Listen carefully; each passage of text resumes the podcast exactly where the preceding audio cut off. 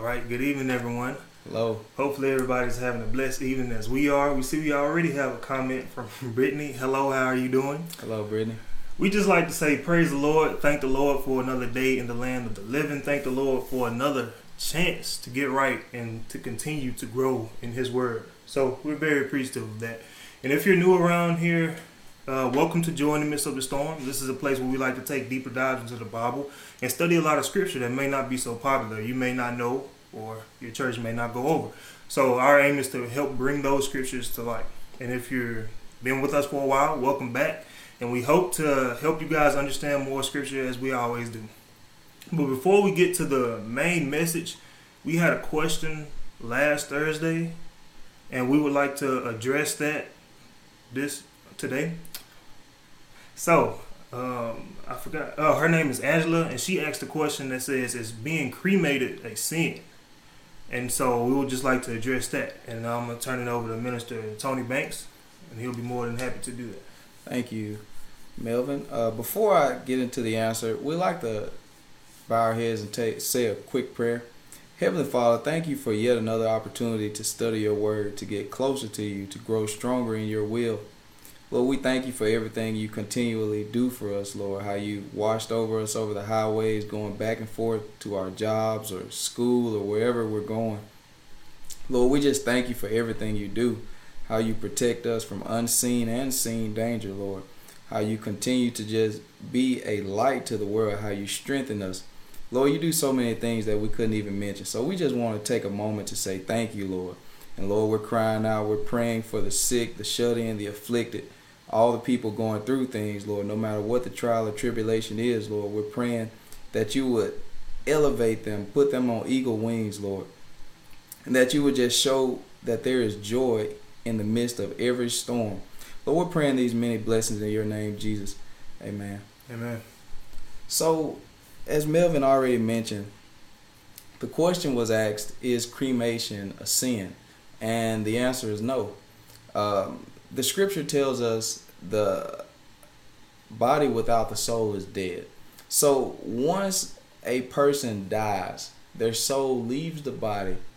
It doesn't matter if we put them in the ground, or if we cremate them, it's nothing wrong with it. So cremation is definitely not a sin. Uh, so we definitely wanted to clear that up first and foremost. Um, and thank you, thank you definitely for asking that question and reaching out to us. Um, and continue to reach out and ask any other questions that you may have. Any that goes for anyone out there, as we always say. But in short, again, cremation is not a sin because the person is already gone. There's nothing, um, they, they're no longer here, so it's no more sin that they can do. Um, so it wouldn't be a sin for the family to say, hey, I want to cremate them and keep them in a jar, um, put it over, I'll put it on a shelf in my home or wherever the case may be. So, again, cremation is not a sin. Thank you for the question. Mm-hmm. Yep. So um, I guess we'll move right along.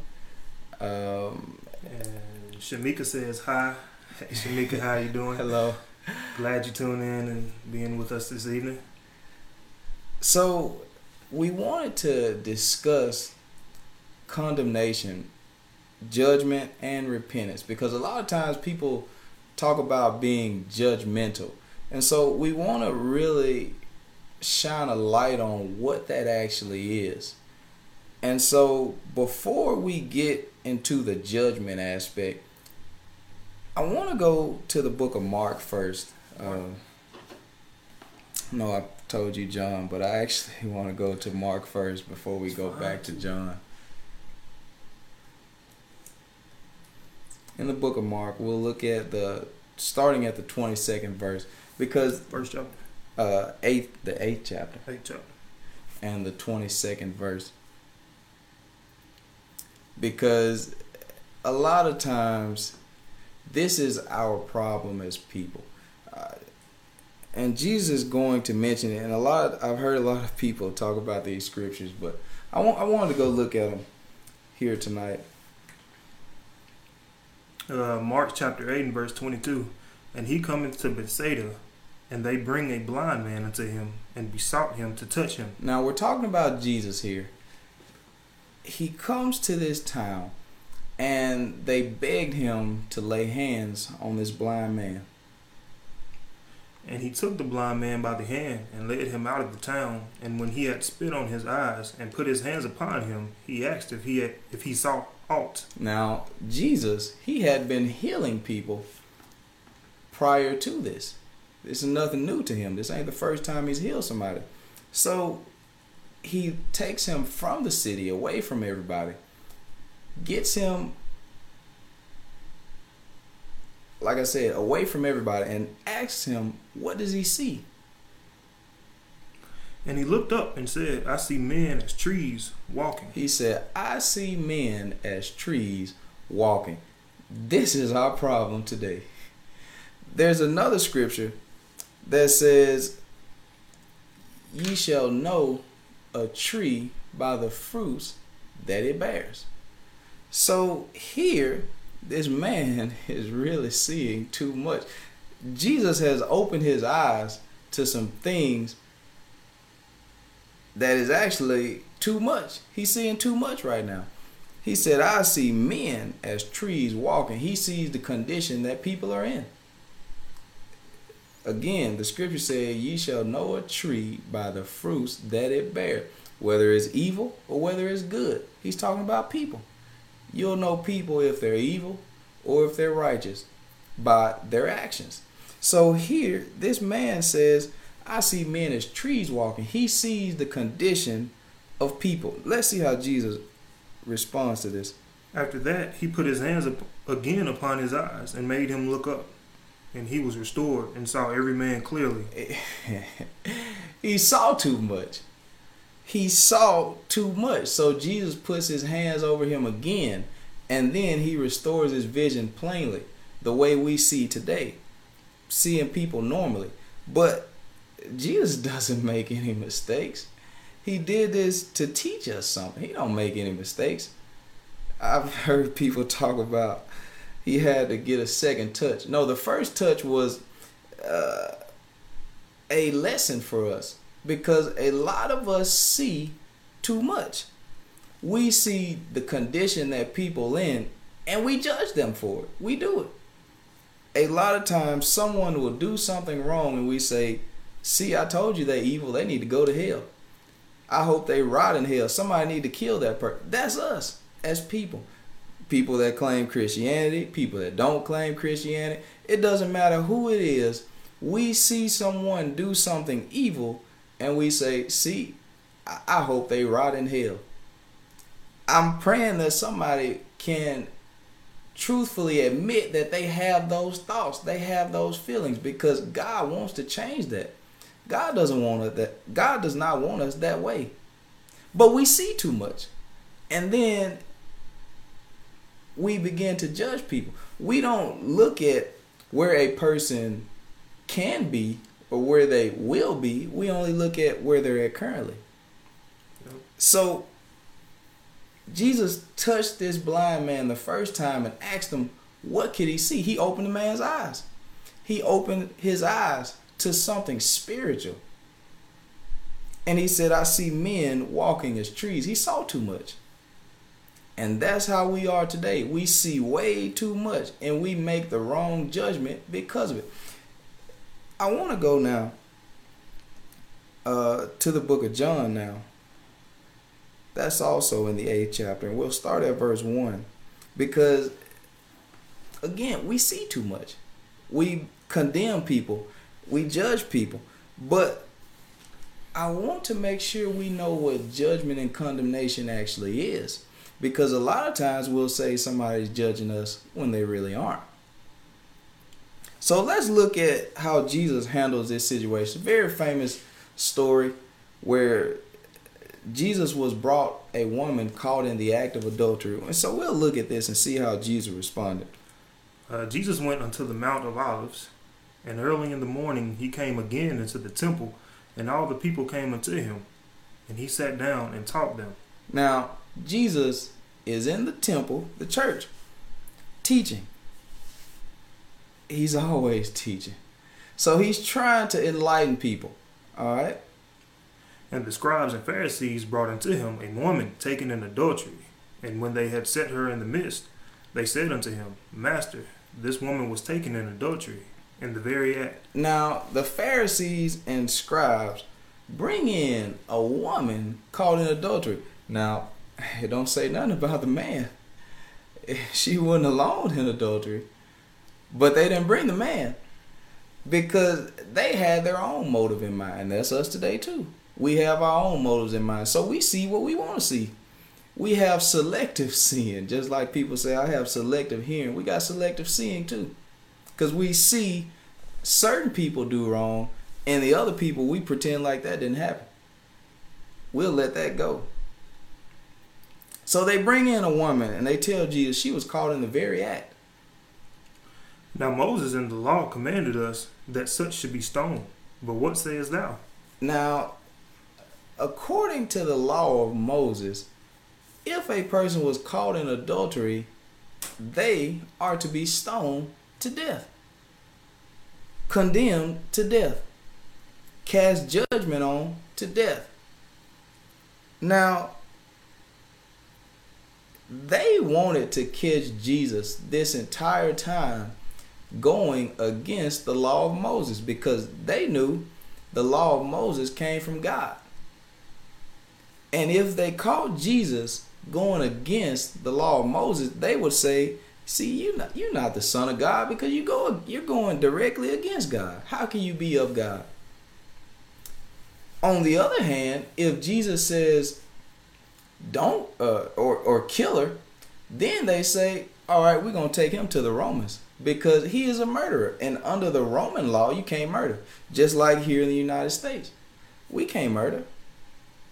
So under the Roman government, they were not to murder either.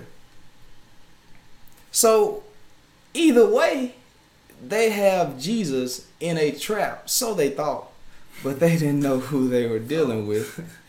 They didn't know who they were dealing with. So the Bible says, let this mind be in you that was also in Christ Jesus. So if we have the mind of Christ, we too can be, God will deliver us out of traps the same way he delivered Jesus, because we have access to this same mind, the same power of Jesus. We have access to it. We don't have an excuse today. And Andre says, God bless you two men and what you're ministering. Thank you, Andre. Thank you. Thank you so much. So they bring him to Jesus and they say, what do you say we should do with this woman? This they said, tempting him that they might have to accuse him. See, they wanted to catch him in a trap. That's, that's what they did. Every opportunity they got was tried to catch Jesus in a trap. But Jesus stooped down and with his finger wrote on the ground as though he had heard them not. My God, we got to learn to ignore people. We have to learn to let things roll off of our back. But now, I want you to catch this. For those that are listening, catch this. Jesus, he now he heard everything they said. He knew they were coming from the beginning. But he stooped down and he wrote something on the ground. He wrote something. Mm-hmm. So when they continued asking him, he lifted up himself and said unto them, he that is without sin among you, let him cast the first cast let him first cast a stone at her. Now, he wrote something though. He went down there writing, writing for fun. He wrote something. He wrote something on the ground. Now, the Bible does not tell us what he wrote. But if you have the Holy Ghost, the Holy Ghost searches things deep. But I'm going to tell you what he wrote. He wrote their track record down. He wrote their sins down on the ground.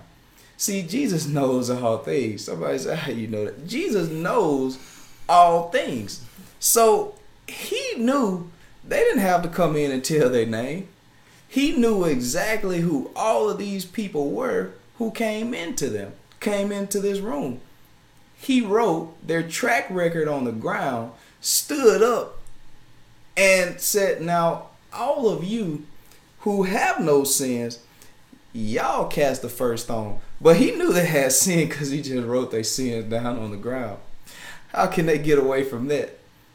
How can you get away from that? He wrote their own sins down on the ground. And again, he stooped down and wrote on the ground. Mm-hmm. And they which heard it being convicted by their own See, conscience. They were convicted of their own conscience. Why? Because he had exposed it. Because he had wrote it on the ground. See, today,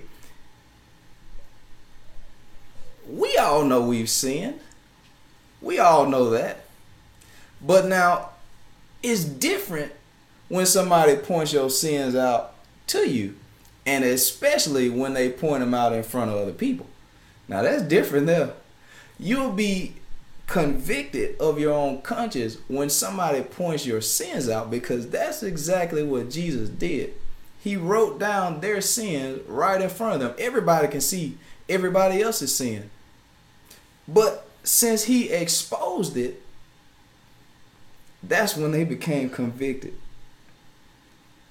Because look at their reaction. What else could he have wrote on the ground to cause them to say, man, forget about this woman? How could he, what could he have wrote to cause these people to just forget about what they were doing? They had a, they did a one eighty. They completely flipped the script. They turned all the way around. They, man, they forgot they even brought this lady there. They ain't even care about her anymore. Read the read the uh, read verse nine again. And they which heard it, being convicted by their own conscience, went out one by one, beginning at the eldest, even unto the last. And Jesus was left alone, and the woman standing in the midst. My God. Jesus wrote their track record down on the ground. And so, being convicted of that, they had to get out of there. He said, whoever in here has no sin, you throw the first stone. You kill this woman. You throw the first stone. And then the rest of y'all fill in. They couldn't do it. They couldn't do it. Because they have sinned just as this woman has sinned. And we're all guilty. But they wanted to condemn this woman. They wanted to judge. Now, this is what true judgment is. When you say, this person needs to die. And we do that as Christians because, like I was trying to point out in the book of Mark, we see too much. We see the condition of a person, but we don't see where they're headed. We see the beginning of the chapter, but we don't see the end of the book. We see this woman has committed adultery. Oh, she destroyed her family. She should die. But no, Jesus said no. Give her an opportunity to repent, to change. That's what that's what life is about. An opportunity to get better. And that's what Jesus gave this woman. When Jesus had lifted up himself and saw none but the woman, he said unto her, Woman, where are those thine accusers? Hath no man condemned thee? Where are they? They had to get out of there. They had to leave because they knew they've transgressed. They knew they had a lot of sin themselves. So how could they rightfully kill this woman when they are just as much worthy to be judged? If they stoned her, they needed to be stoned themselves. So that is not our job. To kill someone because they have sinned. That's not our job. And that goes for, see, God holds all sins equal. Whether it be adultery or fornication or lying or stealing or murder, God holds all that equal. So who are we to say, oh, you need to kill him? That's condemnation. That's judgment. Saying, let's kill them. Let's get rid of them. They don't deserve to live any longer. That's that's us, though. That's us as Christians. That's us as a society, as a world. We're fast to condemn someone. We said, man, I can't believe they killed all those people. They deserve to die. That wasn't what Jesus said, though. That's not what it said. If we look at Paul, who was originally Saul, we might have to go pick that up.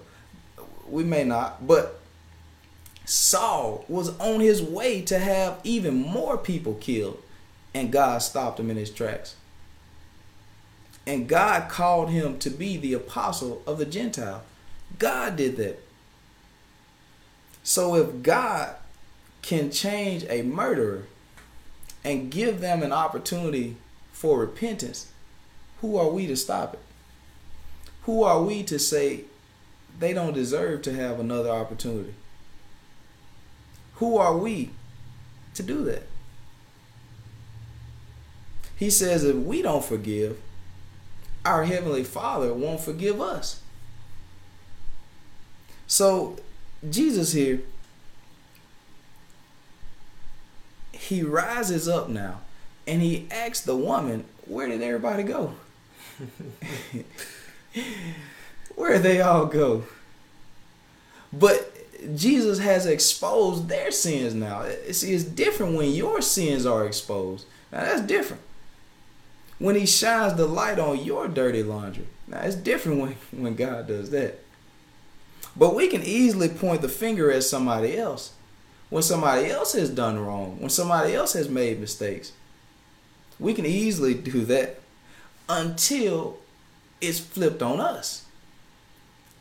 And Jesus writes down our record. He brings our record to the forefront. He said, now let me show you what you've done. You talking about her. See, that's how judgment is going to be.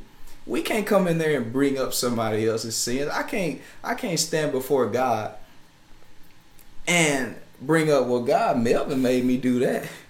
Well, what about Melvin? He, you know what he's going to do? He's going to open the book and show me what I've done. Every single thing we do is being recorded. And I don't mean to cut you off, but I see we, we have right. a question um, from from Ann. She says, what if we have been hurt so bad? How do we forgive? It hurts. I understand what you're saying. I, I, we've all been there. I know I have. People, Definitely. people will hurt you over and over and over. And you think, man, the people you do the most for are the people that hurt you the most. But we have to allow God to take that burden away from us. We have to pray about it. Ask God to remove that weight from you, because it hurts to hold on to that.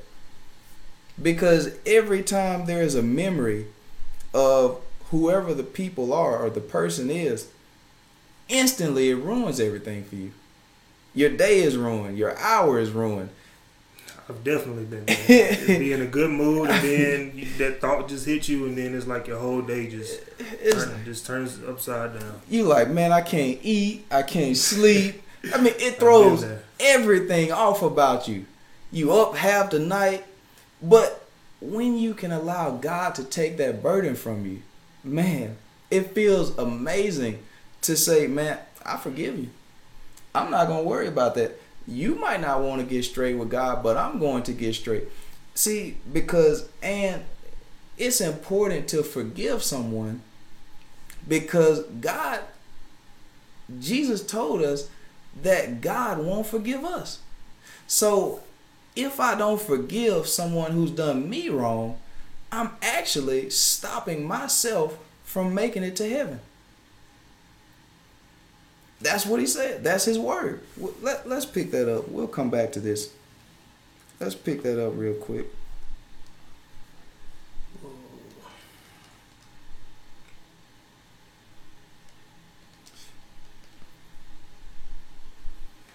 It's definitely a good question. I gotta see where it is. Yeah, I also forgot.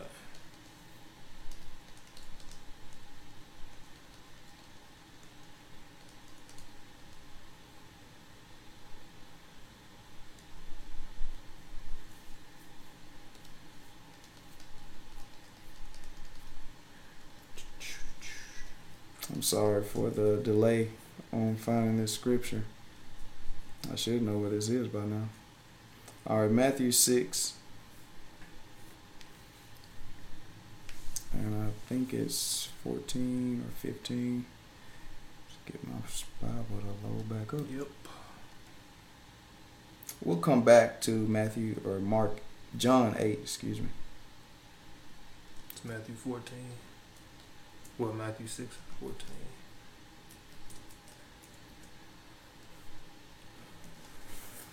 Uh, Matthew chapter six and verse fourteen. For if you forgive men their trespasses, your heavenly Father will also forgive you. So now these are if statements. Notice, read these scriptures real carefully and slowly. These are if statements. He says, if you forgive others their sins, God will forgive you. But mm-hmm. if but if you forgive not men their trespasses, neither will your Father forgive your trespasses. Another if statement.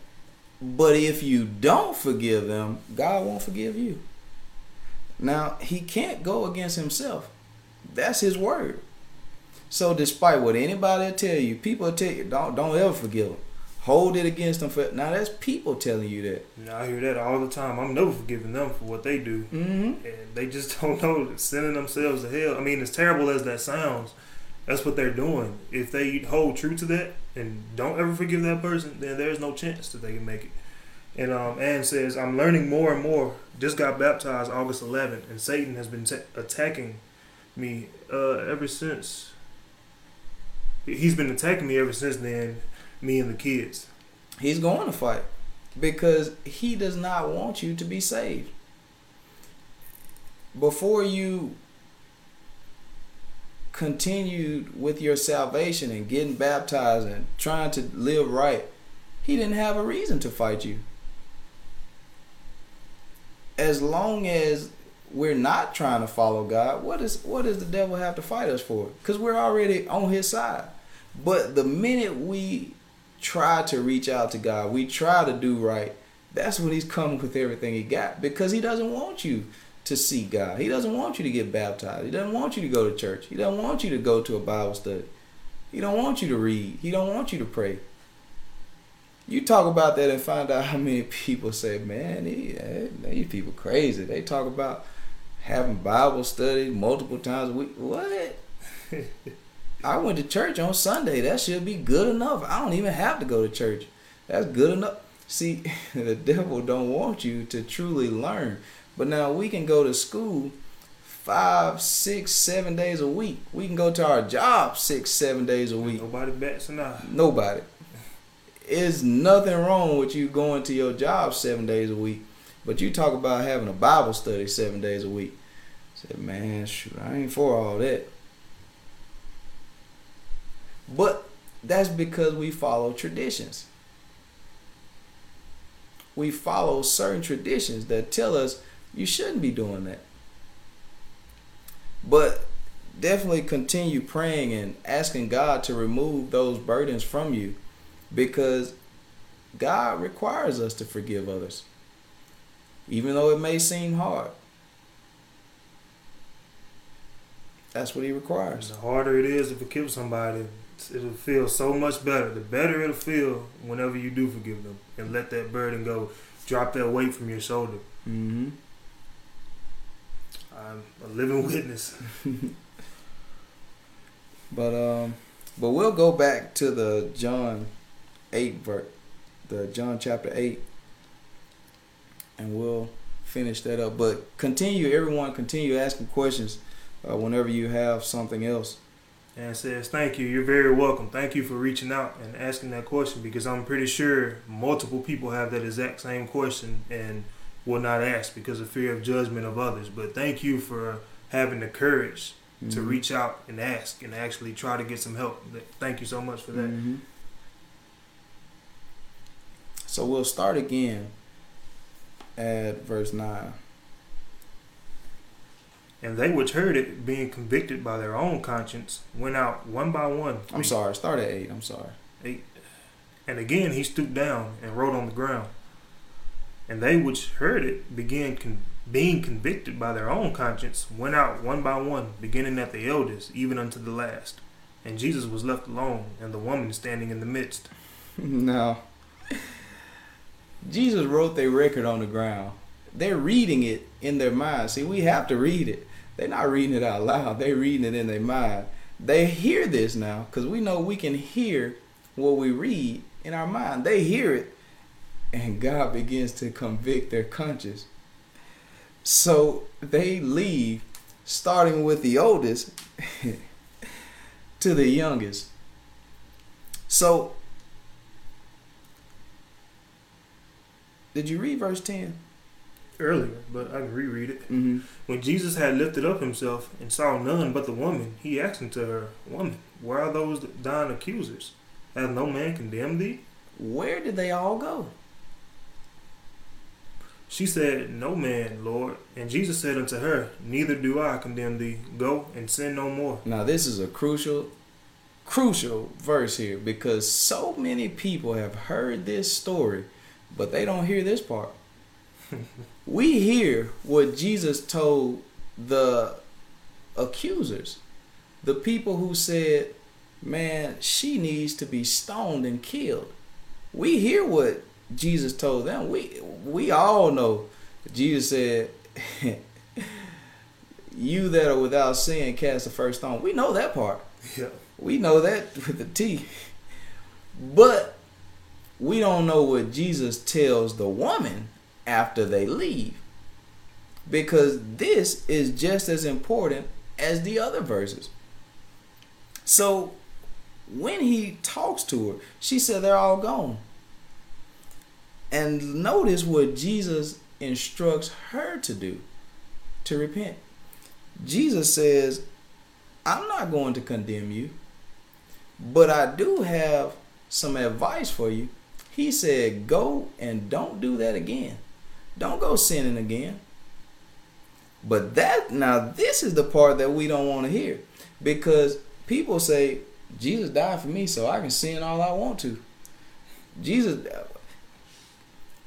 I would be wasting what Jesus did if I wasn't sinning. That's the mentality that people have. But Jesus didn't say, "Go do that." He didn't say, "Go keep doing what you're doing. You're doing a good job." He, he didn't say that. He said, "Go and don't sin again." Don't continue in sin. Don't plan to sin. Don't look forward to sinning. Don't do that. So we're familiar with Jesus saying, "He who is without sin, cast the first stone." But we're not familiar with Jesus telling her, "Don't continue to sin." We're not familiar with that. But that's repentance. He's telling her to change. That's what Jesus is about. He's not about allowing us to continue the same lifestyle that we currently live. No, he wants me to change. So it's not judgment to point out, hey, someone has sinned. That's calling it like it is. I'll, I oftentimes say, if if I went to a store and I said, "I would like some green apples," and they come out with a bag of oranges, I said, "Hold on, man. I told you I wanted some green apples. What is this?" They said, "Oh, you don't judge me now. You can't come in here judging me." I said, well, well, my God. If you tell people how it is, they automatically say you're judging them. But no, judgment is casting people into hell, saying, "Man, I hope you go to hell. Now let's kill this person, and I hope they rot in hell." That's judgment. That's condemnation. But pointing out someone's sin, telling me, "Tony, you were wrong for saying that," that's telling the truth. Saying, "I seen Tony. Tony wasn't supposed to be doing that. He was out there lying to people." That's telling the truth. That's not judging me. But we have gotten things twisted. Jesus told her to repent. Repentance means to change.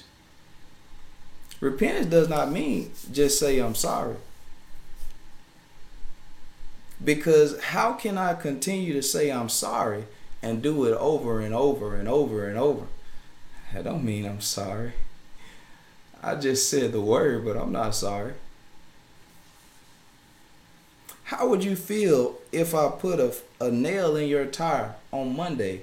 And I said, you know what? I'm sorry. I'm sorry. They said, okay, Tony, I can forgive you. And then I do it again on Tuesday. And I say, I'm sorry. I, I, I shouldn't have did that. I mean, I, I don't know what came over me. I shouldn't have did that. And Wednesday roll around, I put another nail in your tire, gold nail this time. And I say, you know what? I'm, I'm, man, I'm so sorry. I don't know what, what I, I don't know why I keep doing that. And Thursday come, I do it again. I say, you know, you know, I'm sorry. Yeah, you know, I'm sorry. I did every tire, huh? I ain't even tried to get every tire, but I got, I guess I got every tire. See, that's not repentance. That's not being godly sorrowful. Because when you're truly sorry for something, you don't want to do it again. You don't want to do it again. But we've gotten so confused and so twisted that we feel that repentance is just saying, I'm sorry, but I'm going to do it in a few minutes. I'm actually planning to do it tomorrow too. That's not being sorry. But that's what Jesus tells her to do. He said, go and don't sin again. That's where, and he still has that same mentality for us.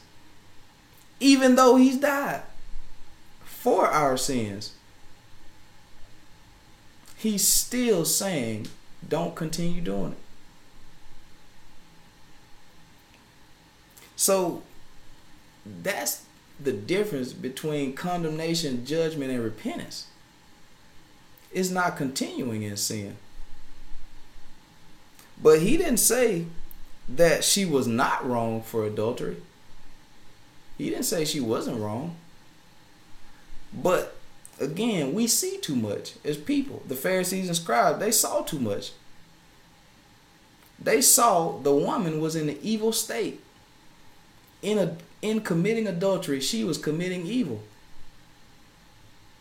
But instead of them saying, let's pray for this woman, let's let's hope, let's try to help her, let's tell her, hey, that's not right. Hey, you need to change. Hey, you don't need to continue doing that. Let's love them. That's what love is about. Because God is going to judge. I want to look at that because we don't realize that we have to hold these scriptures. Let's flip over to the twelfth chapter. And we'll start at verse forty-seven.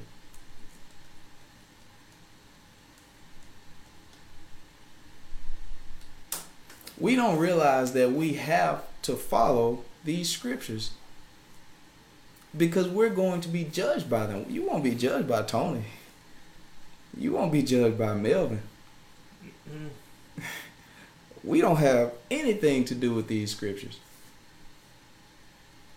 Let's look at verse forty-seven. And if any man hear my words and believe not, I judge him not.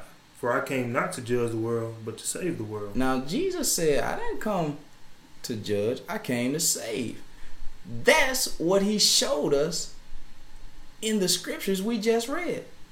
They wanted to cast judgment on her, but he said, no, give her an opportunity. Give her an opportunity to be saved. Allow her a chance to be saved. See if she's going to change. Give her a chance to change. Mm-hmm. He that rejecteth me and receiveth not my words hath one that judges him. The word that I have spoken, the same shall judge him in the last day. The word that he has spoken, that's going to be the judgment. In the beginning was the Word, and the Word was with God, and the Word was God. These scriptures is God's words. All of the scriptures are God's words. And we all will be judged by these words. So, yes, if I continue in adultery, I won't be saved. Because Jesus plainly told her, go and don't sin anymore. Don't do that same stuff. Don't continue sinning. She wouldn't be saved if she said, all right, Jesus, thank you, and went right back to doing what she just did. That's what we do. And that's what we do. and say, Jesus died for me. Yes, but he died so that you wouldn't continue doing the same thing over and over and over. Another misconception, people, to um, piggyback off of that, Jesus died for our right to earn salvation, for our right to earn and get the gift of the Holy Ghost.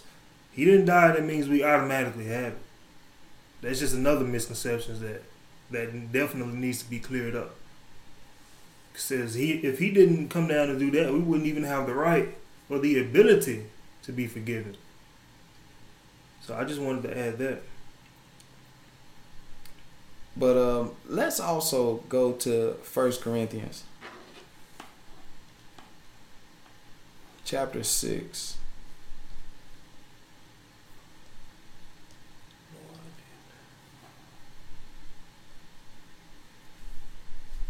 Now, these are the scriptures, because we'll be judged by all scriptures. So these are scriptures that we will be judged by. I remember I was talking to someone. Uh, I was talking to one person, and they didn't know fornication was a sin. I was talking to a different person. They didn't know getting drunk was a sin. I said, yeah, it's all there. And this is what we're going to be judged by, whether we know it or not. Um, in the Old Testament, God says his people are destroyed for a lack of knowledge because they don't know. We don't know what it is that God even wants us to be doing. We think we're just doing everything God wants. But we don't even know because we don't search the scriptures. Let's look at verse nine. Know ye not that the unrighteous shall not inherit the kingdom of God? Know ye not that the unrighteous shall not inherit the kingdom of God? Hold on, I thought Jesus Christ died though. I thought he died for my sins. He did. But again, it's just like he told the woman caught in adultery. Don't continue doing it. He paid the price for your sins, but not if you keep doing them. Mm-hmm. Mm-hmm. Be not deceived. Don't be deceived. Now, people people are going to continue telling you, you can go ahead and do it. Jesus Christ died for that. Oh, he got you covered. You continue doing what you're doing, girl. Ain't nothing wrong with it. That ain't what he said. He told the, again, he told the woman. He said, go and sin no more. He's telling Tony, go and sin no more. He's telling Melvin, go and sin no more. It ain't no, it's no different for nobody. We all will be judged by the scripture. Jesus just said it. We're going to be judged by these scriptures. Again, be not deceived. Neither fornicators, nor idolaters, nor adulterers, nor effeminate, nor abusers of themselves with mankind, nor thieves, nor covetous, nor drunkards, nor revilers, nor extortioners shall inherit the kingdom of God. None of those sinners will inherit the kingdom of God. That's the difference. We have to change. We have to. God requires it. Even with Jesus' sacrifice. Even with it. See, this is New Testament. This is Corinthians. This is Paul writing a letter to the Corinth church. So this is not Old Testament. This is after Jesus Christ has already died. If anybody knew Jesus Christ died for sins, Paul knew it, because he was the person running around killing people, calling on the name of Jesus. He knew that. But Paul himself wrote this letter and said, don't be deceived now. Because so many people are running around telling you, oh, you don't have nothing to worry about. You don't have to do nothing. Ain't nothing you have to do to be saved. People tell you that all the time. But no, there is. There's a lifestyle change that needs to happen. Because God says so. Jesus himself. And we call him Lord. We say he is the Son of God. We say he is God manifest in the flesh. He told us to go and don't sin anymore. And even here, to back him up, Paul now says, don't be deceived. Don't let nobody fool you. Don't you know that if you continue sinning, being unrighteous, you won't inherit the kingdom of God. Don't you know that?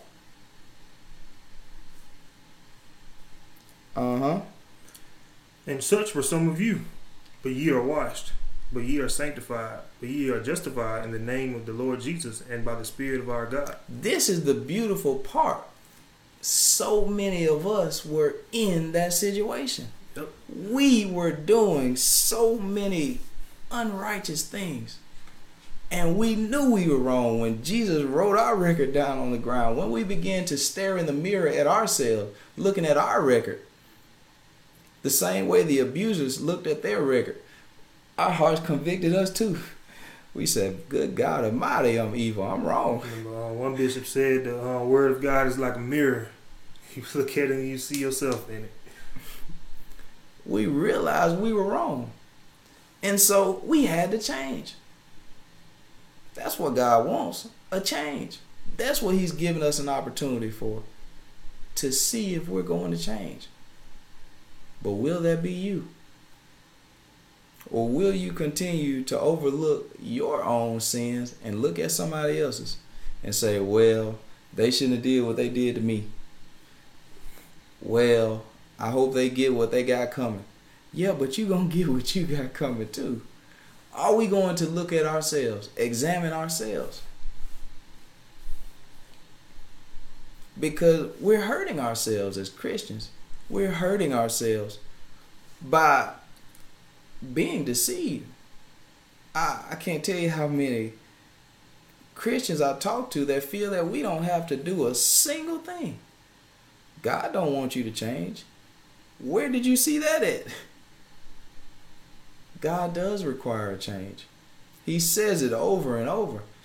And if you don't hear Jesus, I mean, you ain't going to hear nobody. If Jesus told you to go and sin no more and you didn't listen, I know you're not going to listen to Tony. So that's where we are. But again, as we've seen in the book of Mark, we see too much. We're going around looking at everybody else, the condition that they're in, but never looking at ourselves. You know, I was thinking about it. Throughout our normal day, we see everybody else way more than we see ourselves. Even right now, I'm not looking at me. I turn every once in a while and I see Melvin's condition. I can't see Tony. I can't see how Tony's face looks. That's how we are as people. We're always looking at everybody else. Our eyes are fixed on everybody else, never looking at ourselves. We don't spend that much time looking in the mirror unless we get ready to go somewhere. Oh, yeah.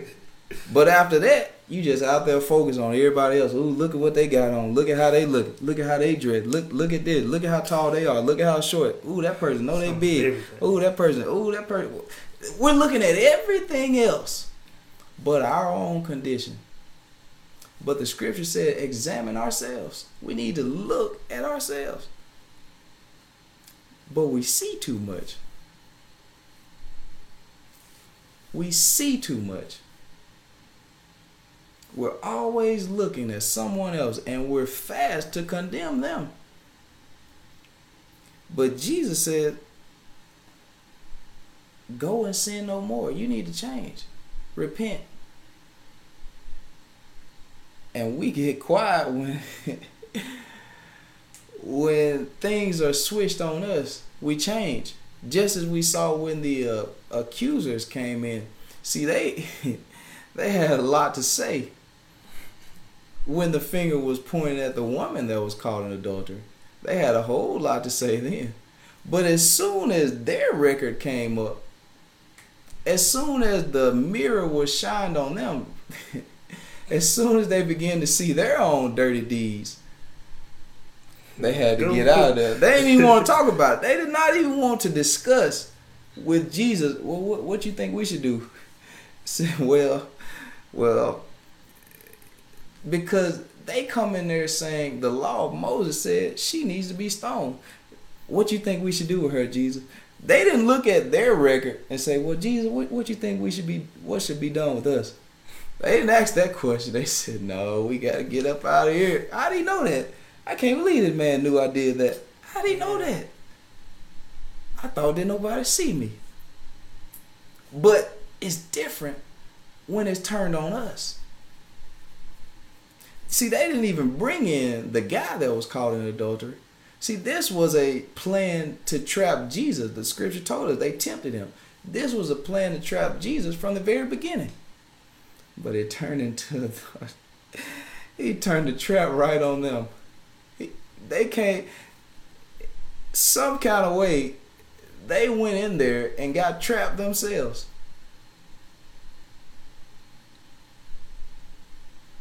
And they came in there to trap Jesus. And they got trapped themselves. And ran out of there. They didn't stick around long. They ran out of there. But again, that's us. We're fast to point the picture at somebody else's wrong. But we never take a second to look at, well, what what am I doing wrong, though? What, what about me, though? Because God doesn't need Tony's help to straight to to to sit around and look at what Melvin does wrong all the time. He doesn't need my help to do that. He sees what Melvin does wrong. But what about what Tony's doing wrong? When am I going to look at that?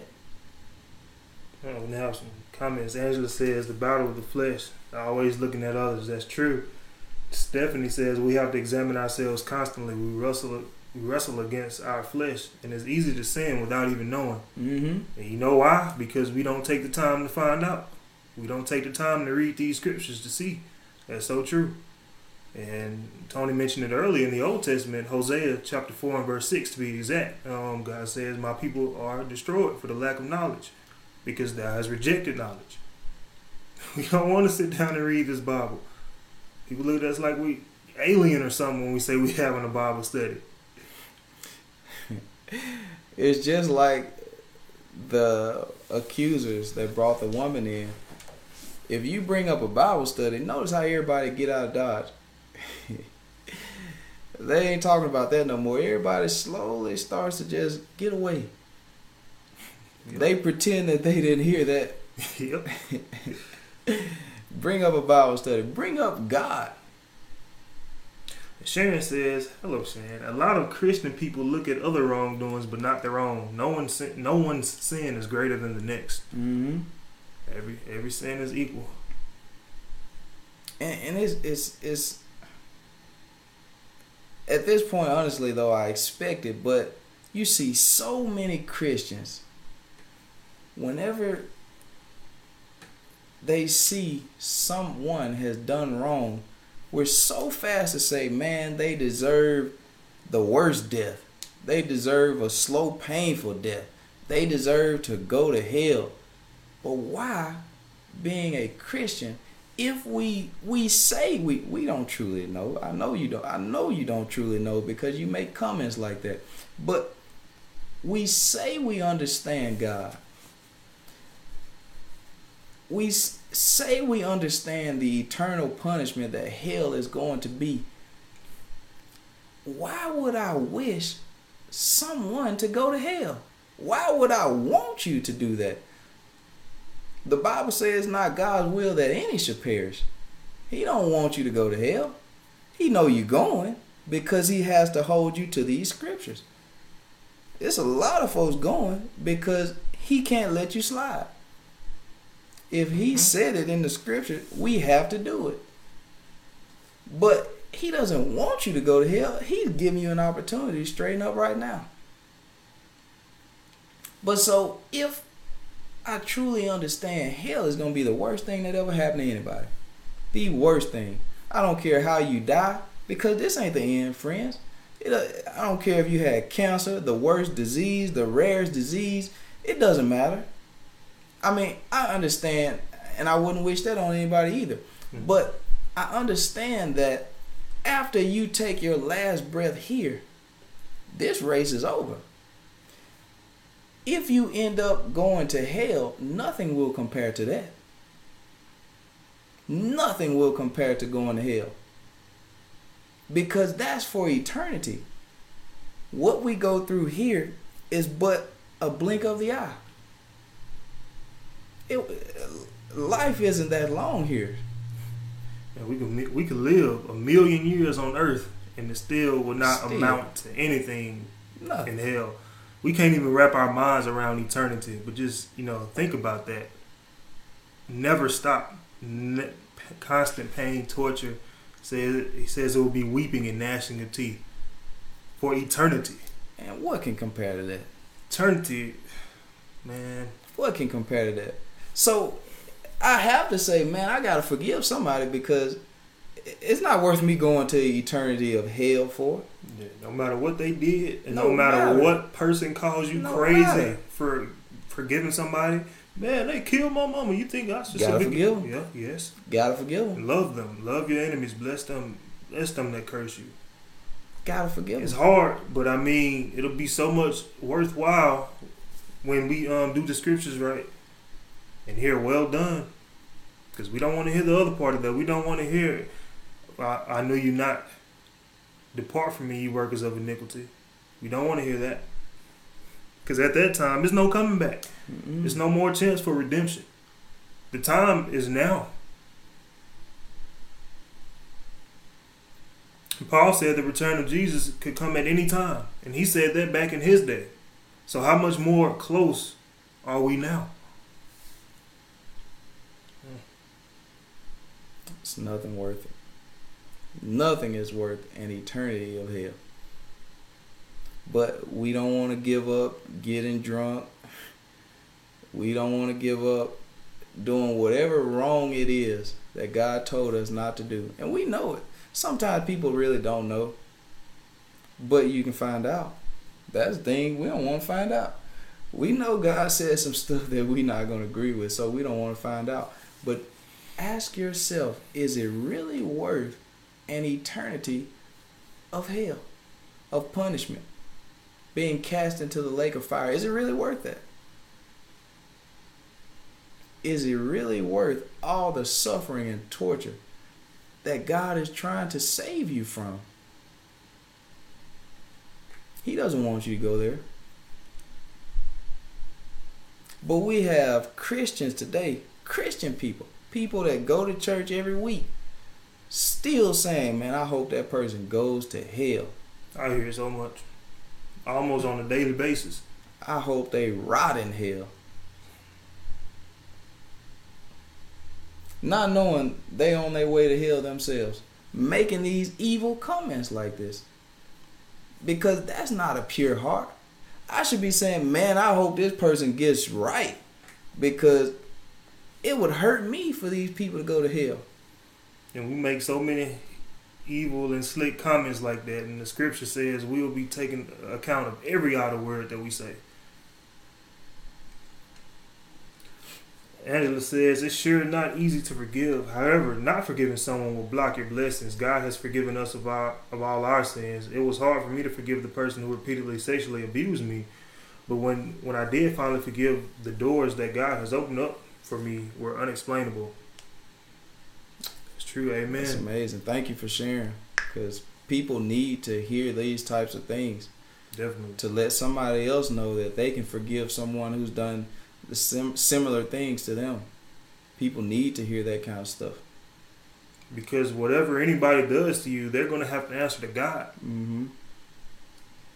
That's the sense of relief right there. They're, they're, like people always wish they're going to get. Like I wish they'll get what's coming to them. They deserve it. I mean, it's what God is for. It's not up to us to get revenge. I mean, I'm, I'm pretty sure most of us know the scripture: vengeance belongs to the Lord. So why are we steady trying to, to get even? Why are we steady holding grudges against a person? They're going to have to answer to God.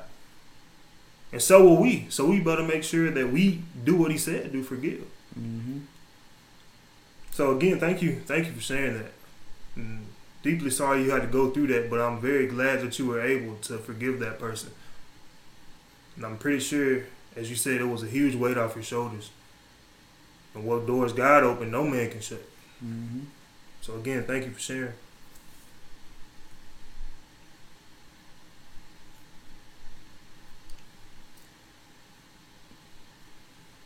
Uh, Stephanie says, what about self-conviction when God has forgiven you, but you convict yourself? I know someone who does this.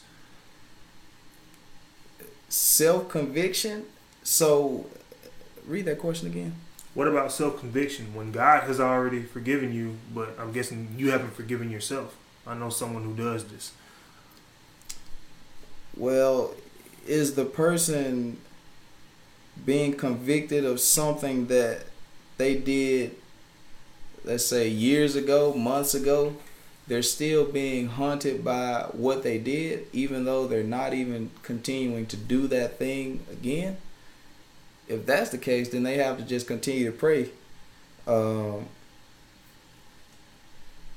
that God would help them remove that that thought.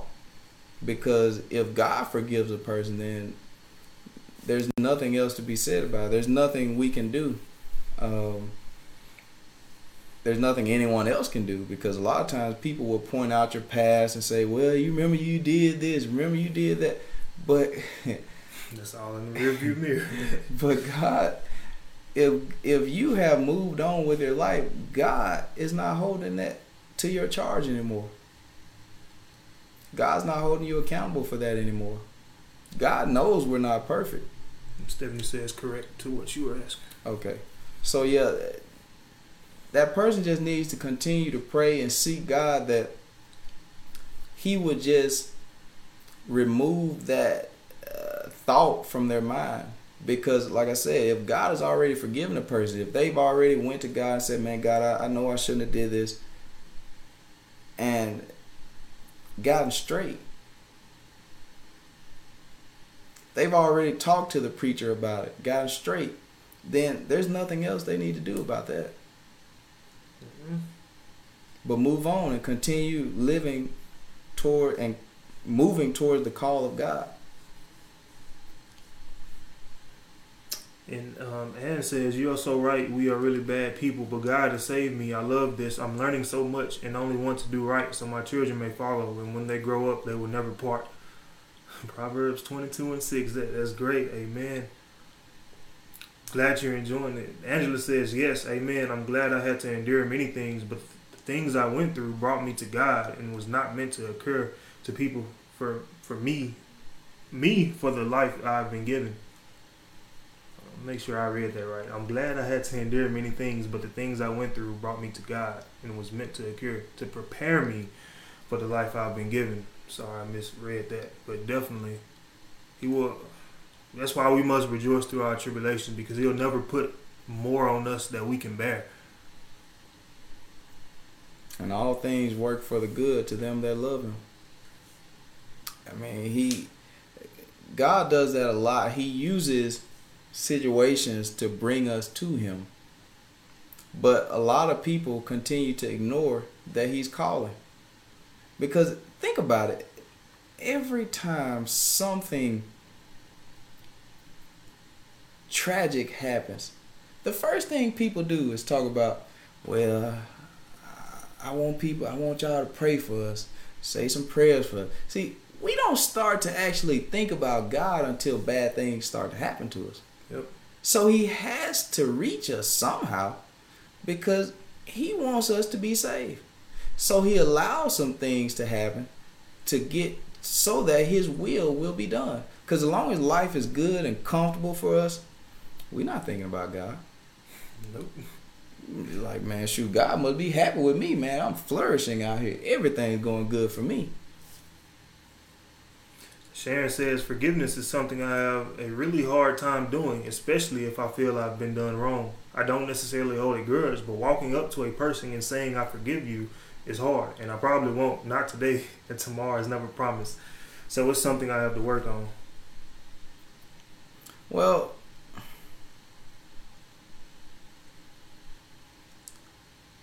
I'll, I'm not sure. Let, let me let me let me uh, do some research on that. I'm not sure if we have to necessarily walk up to them and say, "I forgive you." Um, we may, because I do remember he talks about getting right with your brother before you bring your gift. So we may, but I don't want to comment on it before I look deeper into it. So I, I'm, a, I'm gonna look deeper into that that comment uh, before I give a response to that. But it's good that you, you notice you need to work on it, and looking at yourself as well is definitely a good thing.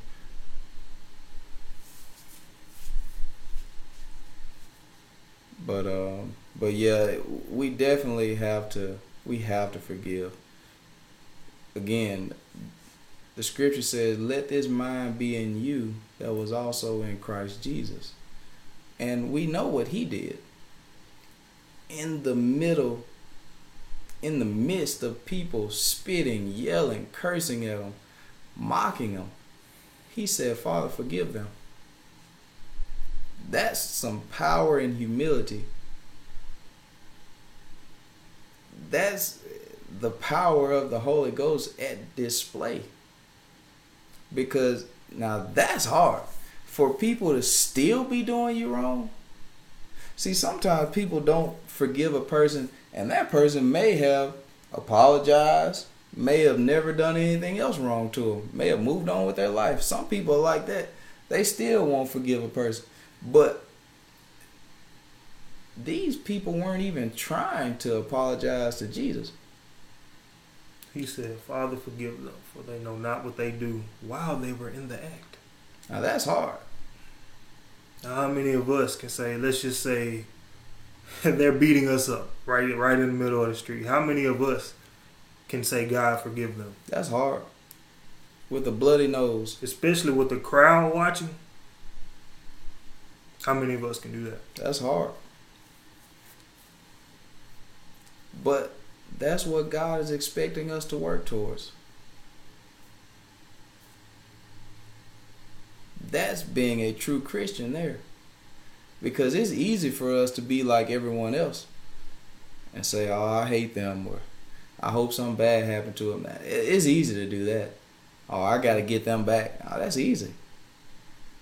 But saying, "I forgive them," now that's where we truly begin to do the will of God.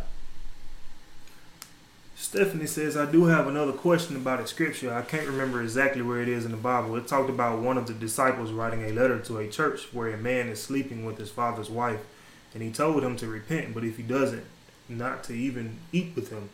Does that mean if someone who calls themselves a Christian and you say, hey, this isn't right, this isn't right in love, and show them what God says, and they don't repent and keep doing it, but crying, Lord, Lord, are we supposed to separate ourselves from that person?" If a person, uh, it's in the book of Corinthians, um, he was, person was committing fornication with, I think it was their father's wife. Uh, I don't remember exactly where that scripture is. But also, I think that was in the first chapter or the first book of Corinthians. But Paul then later talks about that same thing in the second book of Corinthians. And Stephanie says Leviticus twenty and twelve, I think. Uh, it's definitely in the book of Corinthians. I'm pretty sure that's in the book of Corinthians. But read read that question one more time. Uh, it talked about one of the disciples writing a letter to a church where a man is sleeping with his father's wife, and he told him to repent, but if he doesn't, not to even eat with him. Does that mean if someone who calls themselves a Christian and you say, hey, that isn't right in love, like you said, love, with love, and show them that God, what God says, and they don't repent and keep doing it, but crying, Lord, Lord, are we supposed to separate ourselves from that person? So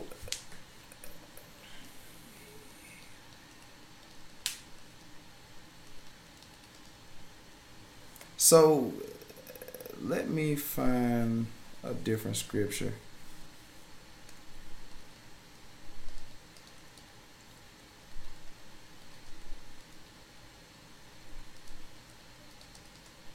Good question. Let's go to Second Corinthians. Oh, this is in Corinthians also. Good. Second Corinthians chapter six.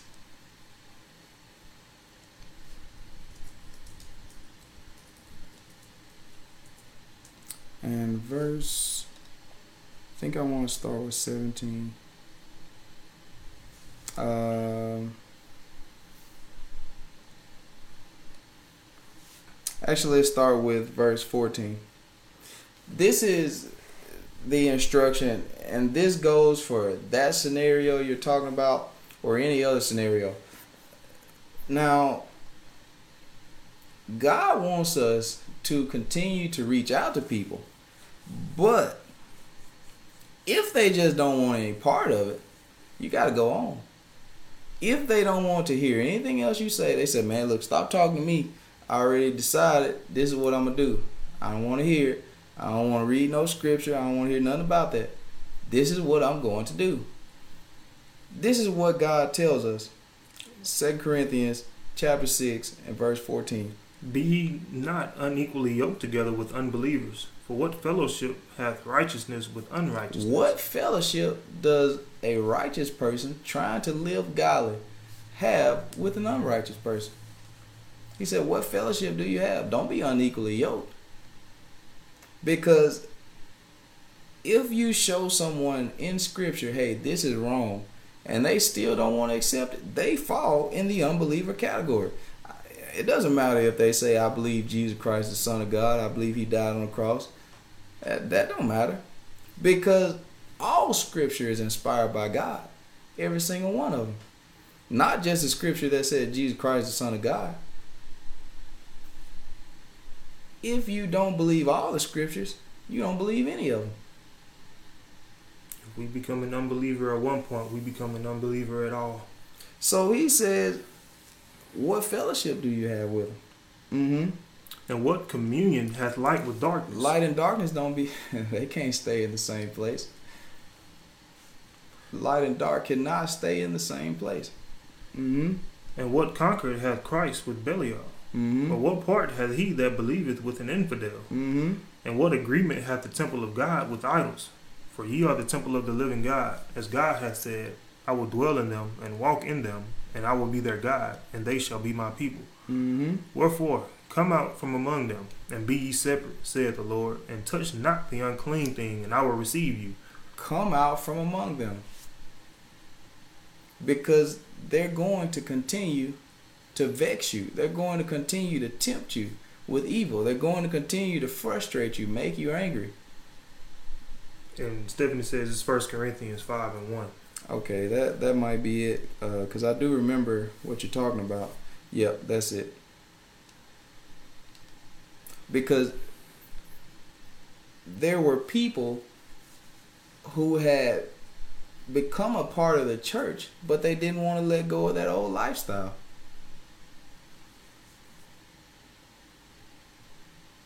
But God is calling us out of that. One second.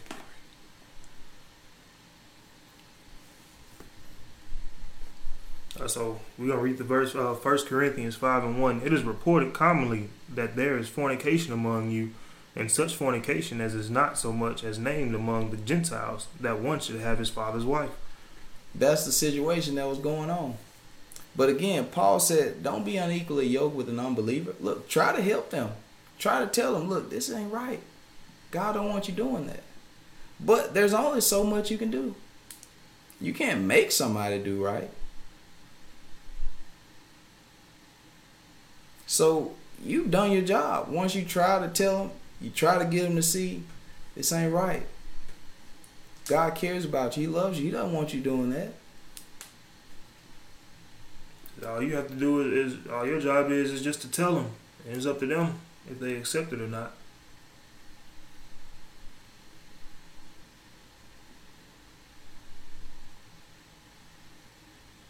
So I hope that answers your question, Stephanie. But he does say, come out from among them. Be therefore separated.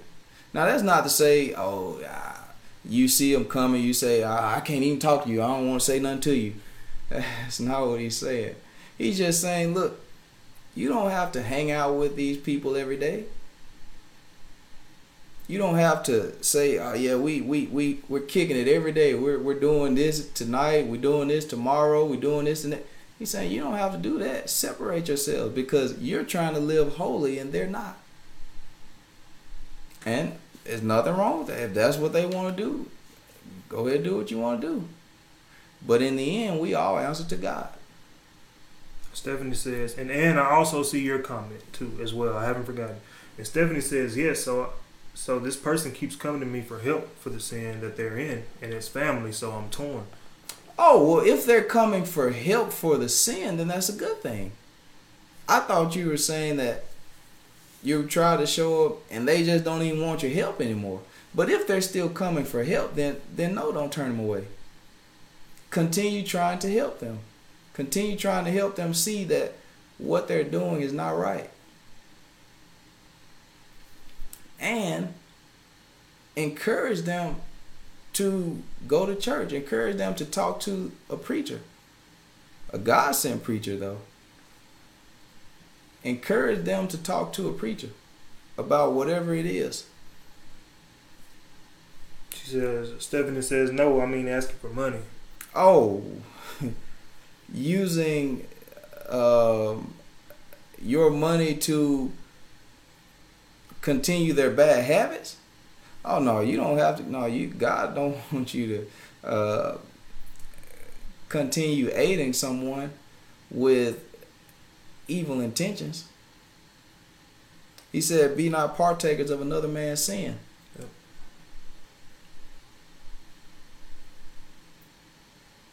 So God doesn't require you to do that. Yeah. But uh, did you want to get Ann's? Uh, yeah, Ann's comment has been sitting there for a while. Uh, she says, "I have told my abuser I forgive him, and I wish him the best. He stated, I, he stated I need to change when I felt like I've been a good woman, trying to bring him to God. Just go to church, pray together, and, and still cheating. We have two children, and he does not come around because I do not want to go through that anymore. God saved me from him after eight years, but I still feel sad when that's not from God. Fear is from Satan. God has not given us the spirit of fear. That is true." I think I missed something there. You don't have to read it again.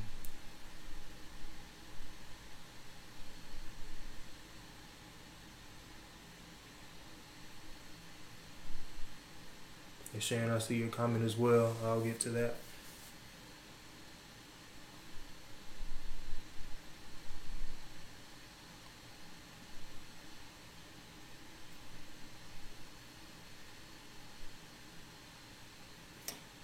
So, um, and if you can, tell me what you mean by you still feel sad when that's not from God. Fear is from Satan. What What is it that you're fearing? Um, unless I missed it, I'm not sure. But can you tell me what it what you meant by that? But I thank God that He saved you from that too, because God doesn't want you in situations like that. She also says we were going to church, talk to a pastor, and even counseling. Yeah, sometimes I mean, people just don't want to do right. Because everybody has their own choice. So just because a person goes to church, just because they um, talk to the preacher, they're not, that doesn't mean they're going to do right. People ultimately have their own choice. But um, you said Sharon has something? Sharon asks, what is your definition of living holy? Uh, that's a very broad, um, it's kind of a broad answer, but is living to the best of your ability the life that God said do. Uh, God said, "Be ye holy, for I am holy." But actually, I, I'll put it to you this way: Jesus was holy. He was without sin. So what we should be trying to do is, to the best of our ability, that's why I said the best of our ability, to live without sin. Now, God knows it's impossible, and I'm not crazy. I know it's impossible too.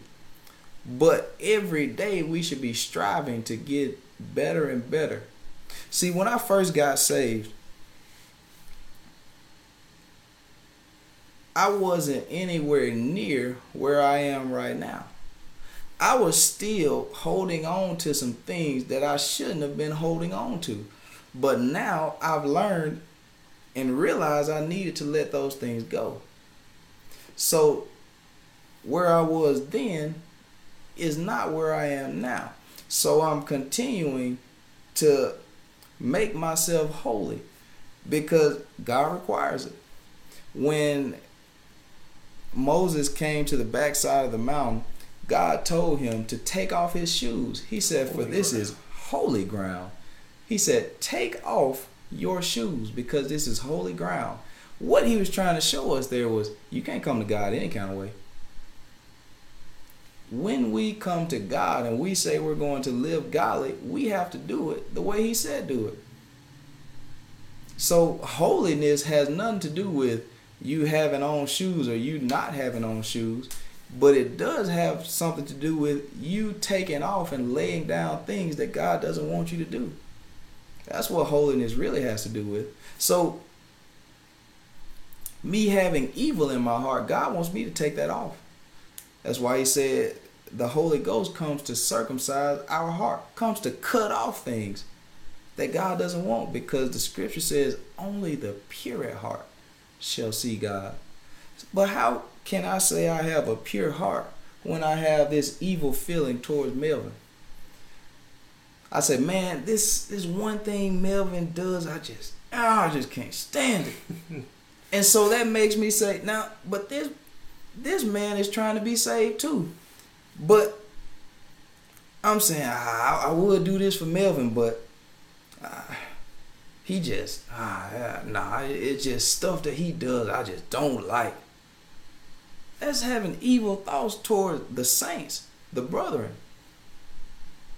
This is God's child, and I say I'm going to treat them any kind of way.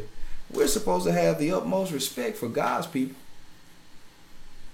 Everybody in general, but especially God's people. So there's there's things that will cause me to not be holy. But being holy is living without sin. Trying our best to not sin.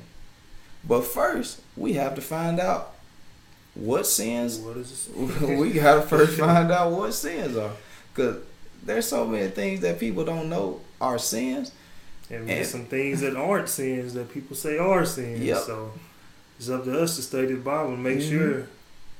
And if I told you some of you say, "No, that ain't no sin," I don't know where they come up with that is. But We have to we have to live holy. We have to live a lifestyle the way Jesus did. Again, we cannot be perfect.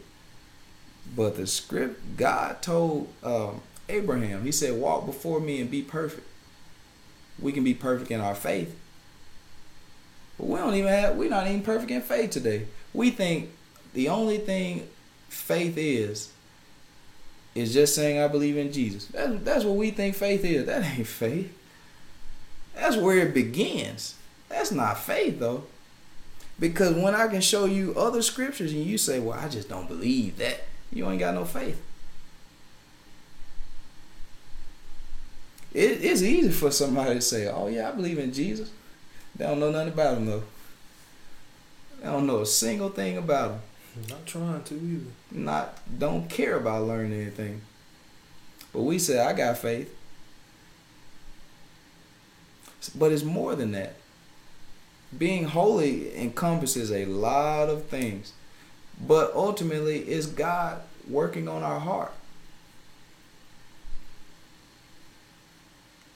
That's why David said, Lord, create in me a clean heart. Mm-hmm. He knows. That's that's what God is concerned with, our hearts.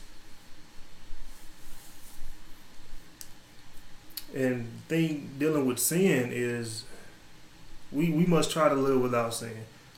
And I, I know I say it all the time. As Tony said, it's, it's impossible to live without sin. We will slip up sometimes. But it's a difference between slipping up sometimes and living in habitual sin, where you know it's a sin, and you still continue to do it in a way planned. That's a whole different story. They say, whoever is in Christ, we, we will become perfect in Christ. And as Tony said in the example earlier, or a while ago, that says, if I swim once or twice, it doesn't make me a swimmer. But when I do it all the time, planning on doing it all the time, then that's when I become a swimmer. And that's when I become a sinner. When I sin all the time and plan on doing it, I'm planning on getting drunk this Friday night, Saturday night. That's being, that's what being a sinner is. But it seemed like you had something. Oh, no, I was just uh, thinking about what Jesus said. He told us to love one another as he has loved us. That's holiness, because the amount of love that Jesus showed, he put other people before him. Another scripture said, esteem others higher than yourselves. Esteem them over you. That's holiness. See, people not doing this kind of stuff daily, because this takes a sacrifice. It takes me saying, man, I'm tired, but because you are my brother, my sister in Christ, I'll do this for you. I may be hungry, I may be tired, I may be sleepy, but for you, I'm going to do this because I know you need some help. That's love. Putting someone else before you. That's ultimate holiness. Putting someone else before you. Loving your neighbor as yourself. That's holiness. And it requires a sacrifice, because we're fast to say, well, we're, we're fast to do things for ourselves. But when it comes time for us to do something for somebody else, we real slow at doing that.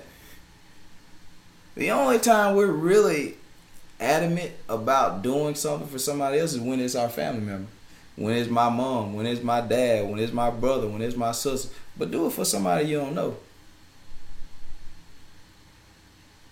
Jesus didn't elevate his family over others. He didn't do that. That's not what Jesus did. So if we look at Jesus' life and everything he did, we'll see holiness. And we'll see what he wants us to do. Because I'm reminded of one time when Jesus was in a house, no doubt teaching, and people, it was crowded. And so they told him, they said, Jesus, your mother and your brothers, they looking for you. He said, who is my mother and my brother? Uh, who are they?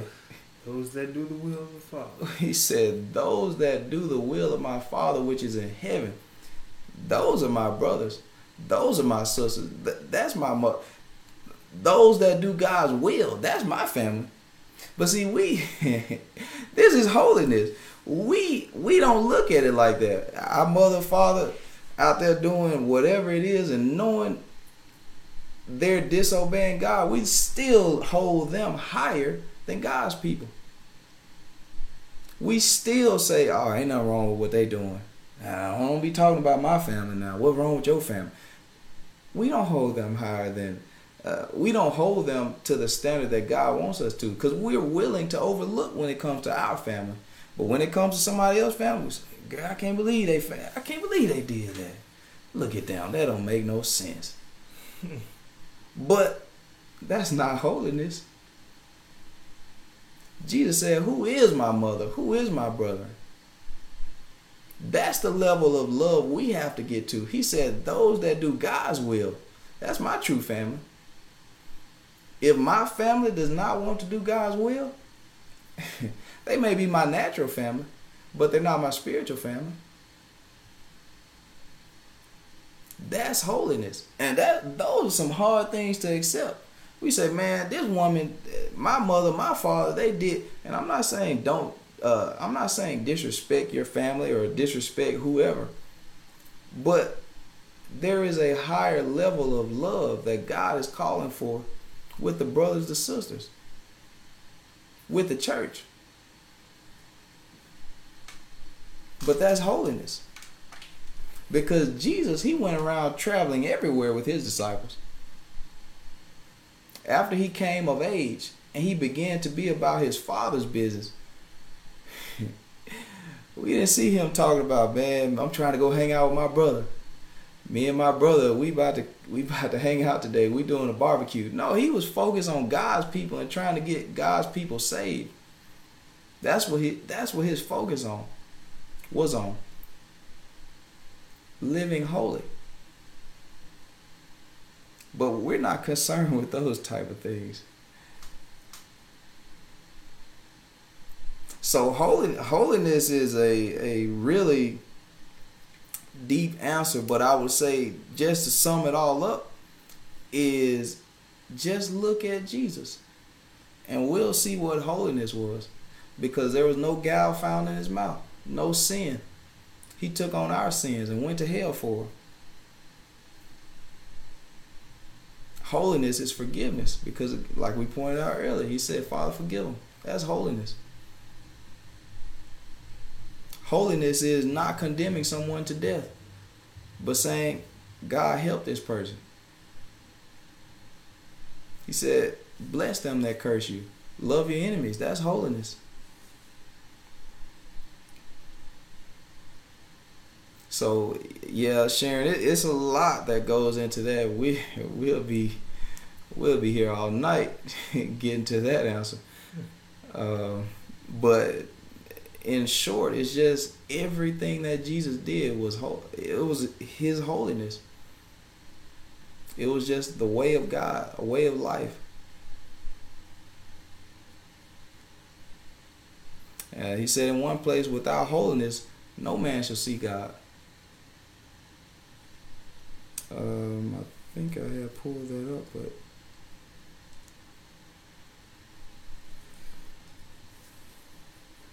Sharon says, thanks for that response and enlightenment.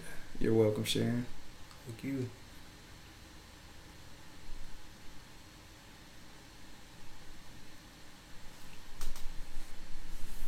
Oh, he said, follow peace. Uh, this is Hebrews twelve and fourteen.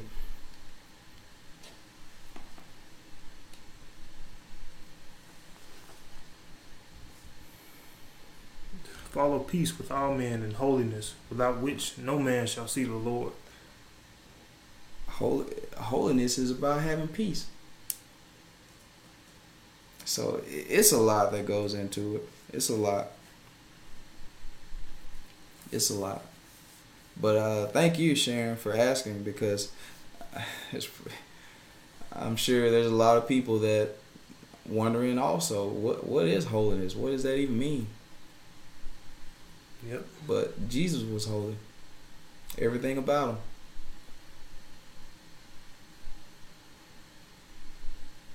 So our strive and our drive should be to live more like him and less like our old selves.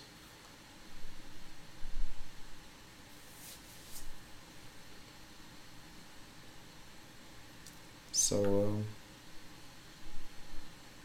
hopefully somebody else has something else that they're wondering about. If anybody has any questions about anything, it doesn't have to be related to the topic, please ask, because I can guarantee you nine times out of ten somebody else has the same question. But I will recap um, just what we were talking about earlier, to give somebody else an opportunity to say something if they would, if they so choose. Uh, but we were talking about condemnation, judgment, and repentance, and how the a woman was caught in the act of adultery and brought to Jesus, and now nah, they didn't bring the man because they weren't looking for justice in the first place, but they didn't bring whoever she was committing the act with. They didn't bring them to Jesus, that person to Jesus. They just brought the woman. And so they told Jesus, which he already knew anyway, but they told Jesus, the law of Moses said that if someone was caught in the act, they should be stoned. So Jesus kneels down, writes their track record on the ground. The Bible doesn't tell us that, but that's what he did. He wrote their record on the ground. Because if you say that he didn't, tell me, what did he write? What would cause them to leave out of that room? Because Jesus told them, you that have no sin, you throw the first stone. You cast the first stone. So if he were not right in their track record, what would cause them to leave? Because everybody know they have sin.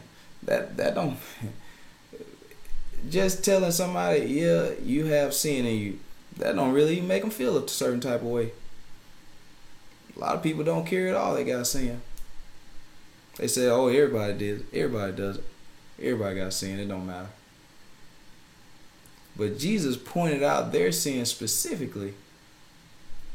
And now in their minds, they wonder, well, what should happen to us? Should we be stoned too? They didn't ask that though. So they got out of dodge. And now Jesus tells the woman, he said, look, you go and sin no more. That's where we are today. Jesus died for us. Yes, he did. But he didn't die for you to continue in sin. He died for you to give those up. He died so that we can be saved, so that we can have life and that more abundantly. He can't continue to open our eyes if we're surrounded by sin, because that's the very thing God hates.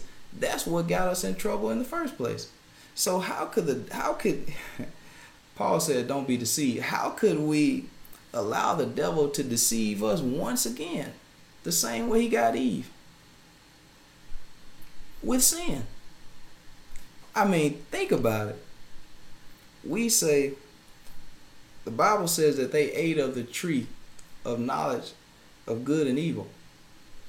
So people will say, I mean, if you think about it, if they ate of a tree that God told them not to, and all of these horrible things are now entered into the world. We have earthquakes, tornadoes, fires, death. I mean, so many different diseases, diabetes, so many different diseases, glaucoma, uh, high cholesterol, so many evil things that God didn't want us to have. All because of one sin, one, just one act of disobedience. You have now allowed the devil to tell you you can continue being disobedient, and God's just gonna say, oh, it's okay. You know, that one sin, and we're in all this stuff. One. And yet we continue to sin daily, and like it's nothing. And think it's all okay with God. He wasn't okay with one, but now he's okay with a hundred thousand, hundred million sins. Billions. My God, the devil is deceptive. God of this world has blinded the eyes of many. He took Jesus dying on the cross and made people think it's okay to sin now. It was never okay, and it never will be okay.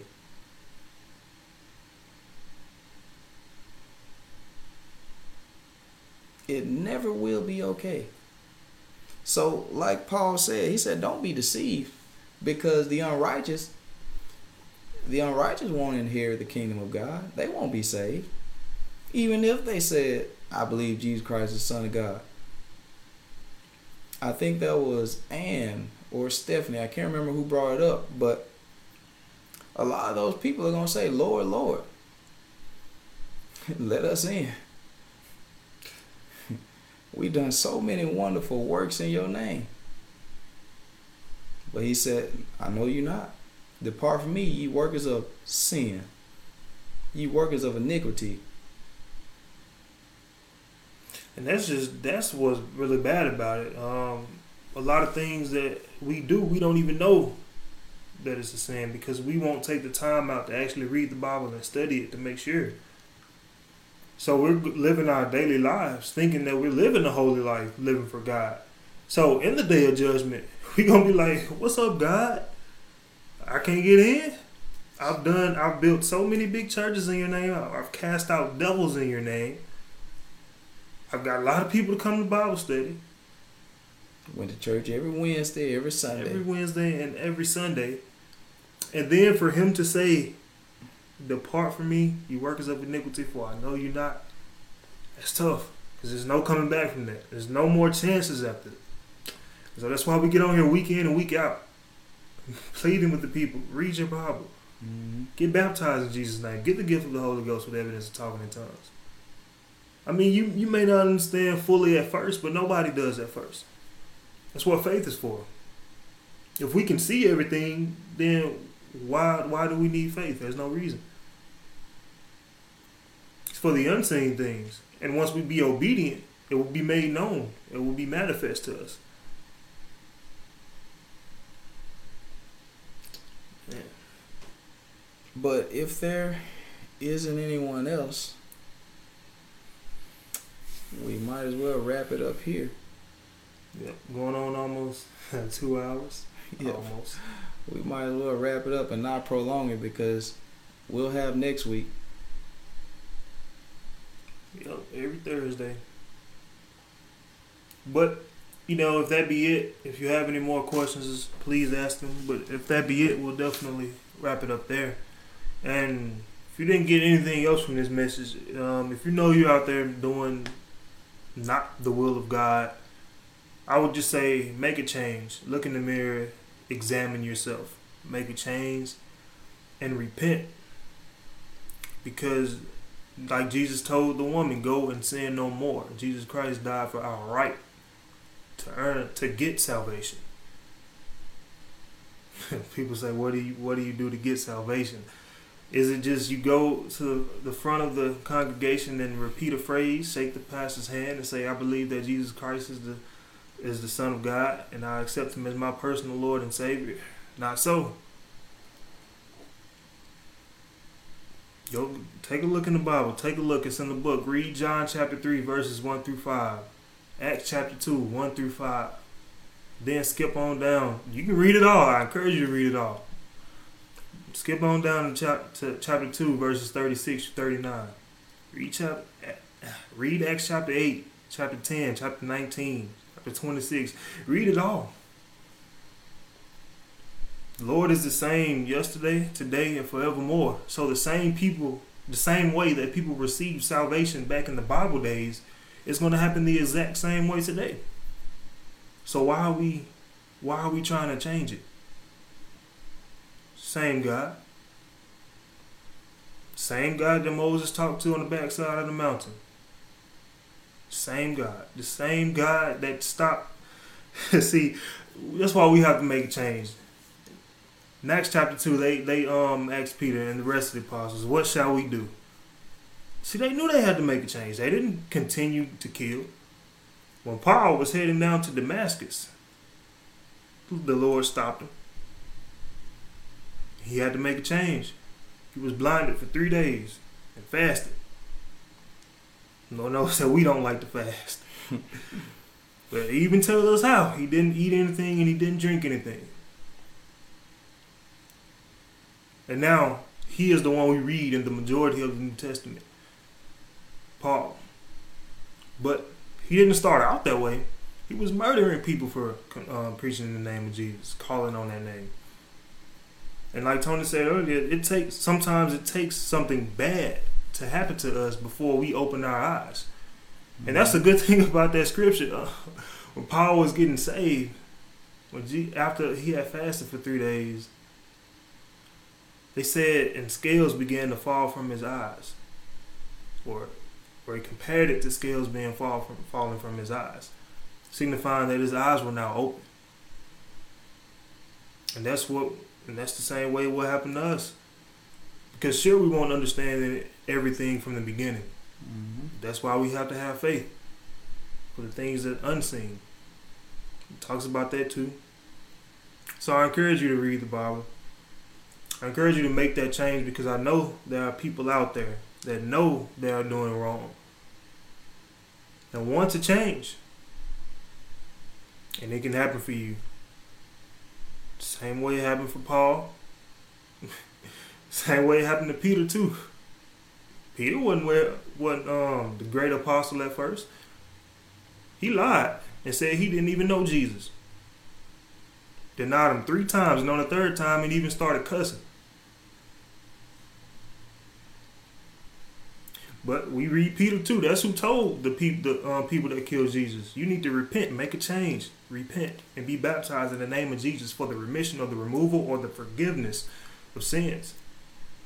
Peter was the one that had the key to heaven. So no doubt he knew what he was talking about. Jesus already said that his name was written in the book of heaven, the book of life. So if he lied, that means Jesus is a lie. Because in Revelation it says all lies have their part in the lake of fire. So make that change. I know we all know that song of change is going to come. Make that change. And that's all I have to say. So we appreciate you guys for sticking with us th- this long. Because definitely if you have been with us this long, you are in the minority. That's a good thing. I know we, I know we don't like to be in the minority, but being in the minority is definitely a good thing because most people will be lost. As denoted in Matthew chapter seven, verses thirteen and fourteen. Take a look at that. But we'll end it right there. Again, thank you for watching. We appreciate all of your questions and for sharing the stories of how you've overcome things and asking for clarification on scriptures. We definitely appreciate that. And to continue asking. You don't have to wait until Thursday. Our inboxes are always open. No matter what time it is, learning these scriptures is important. This is how we're going to be saved, knowing what these scriptures mean. I mean, I posted about that the other day. We go to church and hear a motivational speech. Hearing, this is your year. Again, haven't had a year yet. I remember I saw a funny picture, and it was somebody being mad at the pastor, and it was like, I thought you said this was my year. It's funny. But um, on a serious note, ending it there, um, for our podcast listeners, we we go live every Thursday, six thirty p.m. Central Standard Time, where you can ask live questions and get live feedback. And for our Facebook watchers, we upload the audio versions to every major podcast directory, so you can listen anytime, anywhere. So um, thank you for watching, and we're going to end it there. Um, I pray that you guys have a blessed Thursday evening and a blessed weekend, and we'll see you guys next Thursday. Thank you, guys.